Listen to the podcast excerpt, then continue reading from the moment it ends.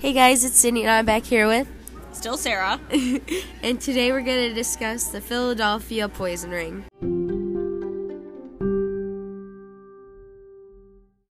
Okay, so we're just going to jump right into it. So, the Philadelphia poison ring was this huge heist by two Italian immigrant cousins in the 1930s. So, the two cousins were Herman and Paul Petrillo. So Herman was an expert counterfeiter and he was also an arsonist. And then Paul was an insurance he like ran an insurance scam business. And so it began in 1931. So Herman arranged uh, single men with widows or what they would call witches because the witches witches would actually give the men love potions which were actually a form of arsenic which would kill them. So what happened was Herman would arrange these two together, and then Paul, because he ran insurance scam business, he would be able to c- collect double indemnity on accident insurance and be listed as a beneficiary because the wives or the witches were in on the scheme. So these accidental deaths would allow Herman, Paul, and anyone working with them to gain money.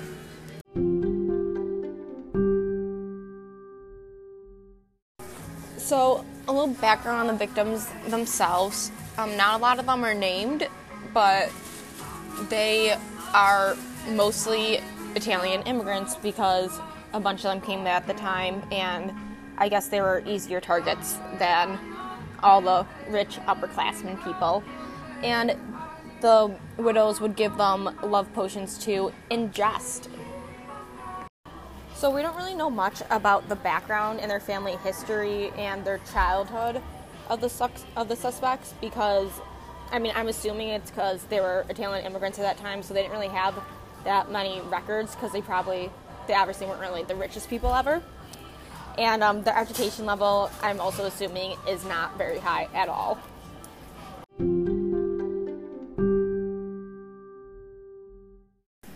So, before we get into the description of the case and the evidence and how it was solved and the trial, we're going to first dive into arsenic and how it was used on these suspects and just the chemical makeup and how it affects the body. So, Sarah's going to start talking about that.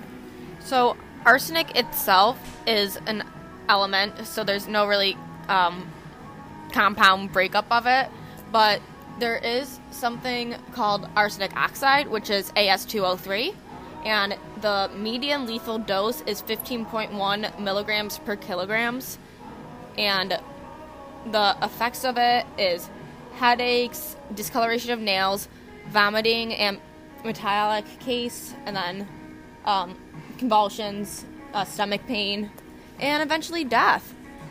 So, exactly what Sarah was saying the issue with arsenic is that it's an element and it does not break down. So what happens is because it's first of all it's a metabolic poison and the type of metabolic is it inactivates the enzymes. What happens is because it's metabolic it affects all your metabolic activity that's why you're getting sick and everything. But the issue is it's bioaccumulates in your body so even if they weren't poisoned the first time the more times they get poisoned, it's going to bioaccumulate and it's never going to actually get out of your system. The body cannot actually break down the poison on its own because it bioaccumulates. But there are a couple ways to try and treat it, but that is more for chronic toxicity. toxicity. So one way to treat it would be anti-lewisite, which the way you do it is the first day it would be 5 milligrams per kilogram, which would be up to 300 milligrams the first day for every four hours, and then you move to six hours the next day, and then eight hours the second day. The issue with this case is that it was acute toxicity, so these people got such a large dose that there was no stopping the effects of arsenic. So there's two forms of arsenic. There's organic and inorganic. Obviously, the organic is found in nature, and that's where we get the element form. But when you begin mixing that organic compound, it ends up uh, becoming inorganic when you mix it and has a different chemical formula. But this arsenic that was used, it used to be used for medicine. A common medicine it was used for was actually chemotherapy. but a lot of medical fields have been trying to stay away from it because it is such a low dose that um, like the toxic toxicity levels is so the LD50 is very low. So they're trying to stray away from that.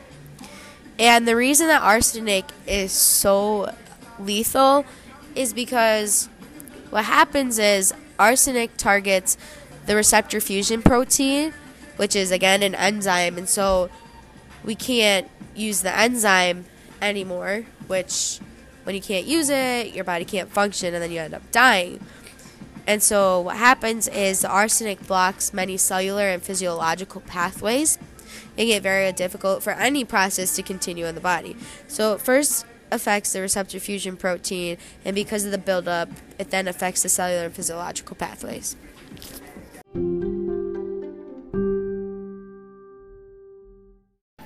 So when this case first came out, many people thought that it was only around like 20 people, you know, around a small amount of people who were killed by this huge murdering. But as this clip is about to explain, it is far more people than what they expected. Prosecutors eventually attributed 20 deaths to the Petrillo's gang, but some investigators believe the total number of victims exceeded 100. So interesting enough, there the actual number that people believe they killed was more than 80 people than they thought, which is four times more than what the attorneys thought.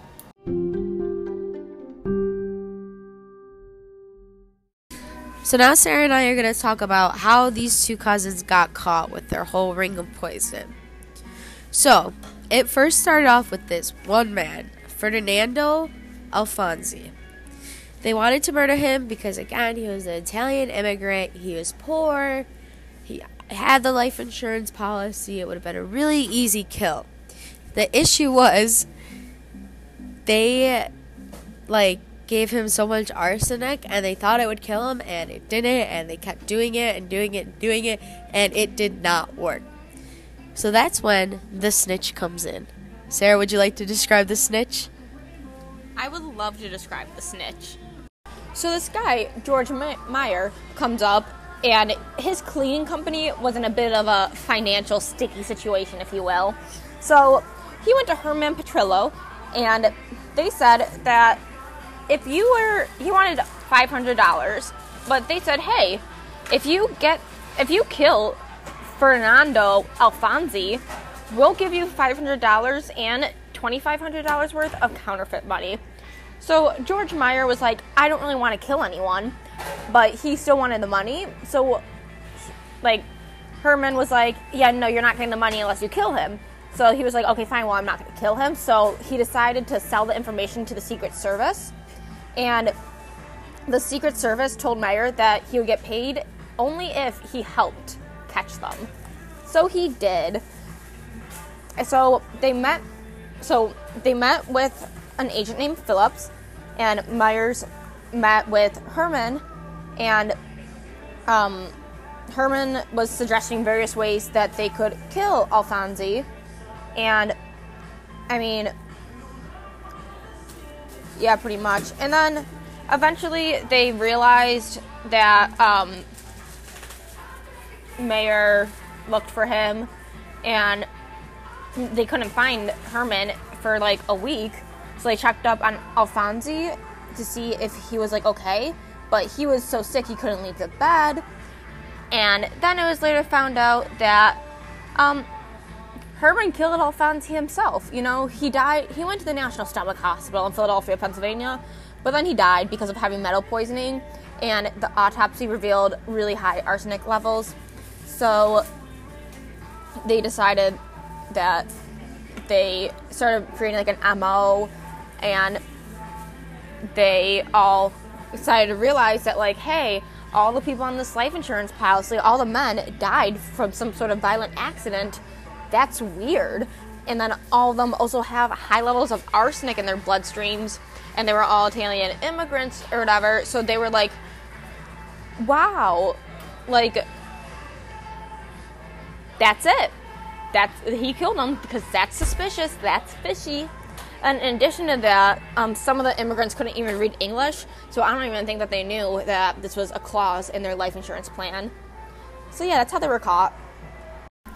So as Sarah was saying, there was a huge plan to catch the two, and because there was undercover cops, like other than the fact that they ran insurance scams and had counterfeiting, there wasn't really any other evidence that was pointing to them other than the MO and the victimology of the victims. But there wasn't like an actual like tangible piece of evidence other than the under, undercover detectives that were actually at the scene heard them talk about it, realized that it was them, and were able to arrest them. So when we get to the trial, it's really a closed like case and trial because they knew they did it. They were able to sentence them, everyone involved. So Herman and Paul got the death sentence by electric chair and they were executed in 1941. So they weren't able to, you know, appeal, proclaim innocence. They weren't even really proclaiming their innocence. They were just more like, yeah, we got caught, and it is what it is. There was also 24 other people who were like the other gang members who were convicted of the crimes, but they were not executed, and they spent their time in jail. One interesting note that we did find was that Stella Alfonsi, the wife of Fernando Alfonsi, which again she would be considered a witch, was not convicted of any crime for it, even though she was involved in it. Sarah and I just found that really interesting how her out of all the people were not convicted.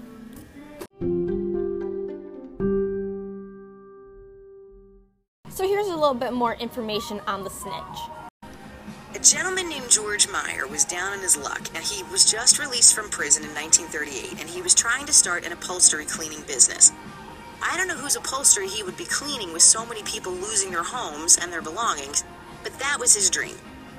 And George knew about the Petrillos, especially about Herman Petrillo and his counterfeiting business, so he caught up with Herman and asked to borrow some money. So this video is just giving some more information Uh, on George Myers, who was the snitch who ultimately helped solve the case. So here is a little background information on the victim that eventually caused the twins to get caught. A man named Ferdinand Alfonsi. Now, Ferdinand wasn't anyone special. He was poor, he was a day laborer, he was someone who got up every day and wandered the city looking for work, sometimes getting picked up for a job here and there just for a day. But like so many other poor Italian men in South Philadelphia, Ferdinand was on the hit list because of a pissed off wife. So as you can see, the guy, the victim, wasn't really that much of like a big deal in everyday life. He was kind of on the poorer side too, but it was his wife who eventually led him to his death.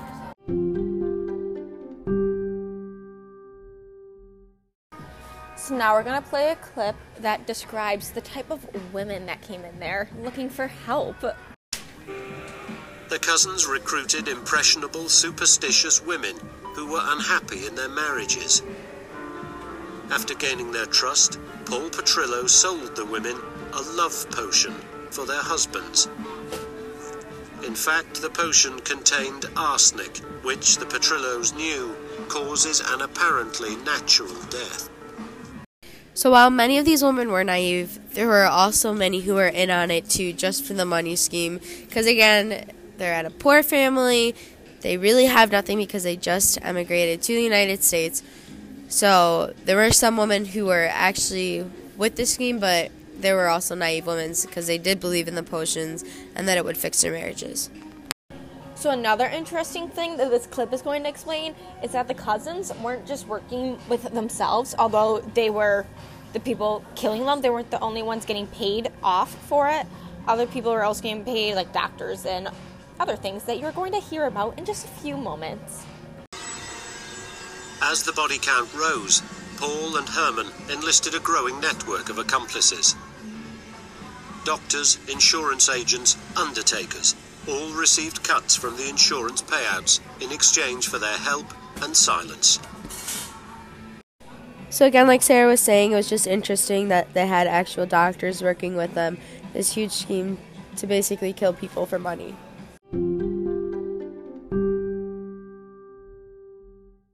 So this next clip is going to explain how the police did not believe George at first because he was a criminal. George was so freaked out by his experience with Herman Petrillo that he went to the Philadelphia police with a story about attempted murder, but the cops didn't believe him. George must have been a pretty tenacious dude because he didn't let that stop him from turning in Herman Petrillo. George Meyer went to see the head of the Philadelphia branch of the Secret Service, a man named William Lanvoy. So, as you can see, the police kind of not believing George did not stop him because he just went to their higher ups and went to the Secret Service to see what they thought and they believed him. And that's all that matters.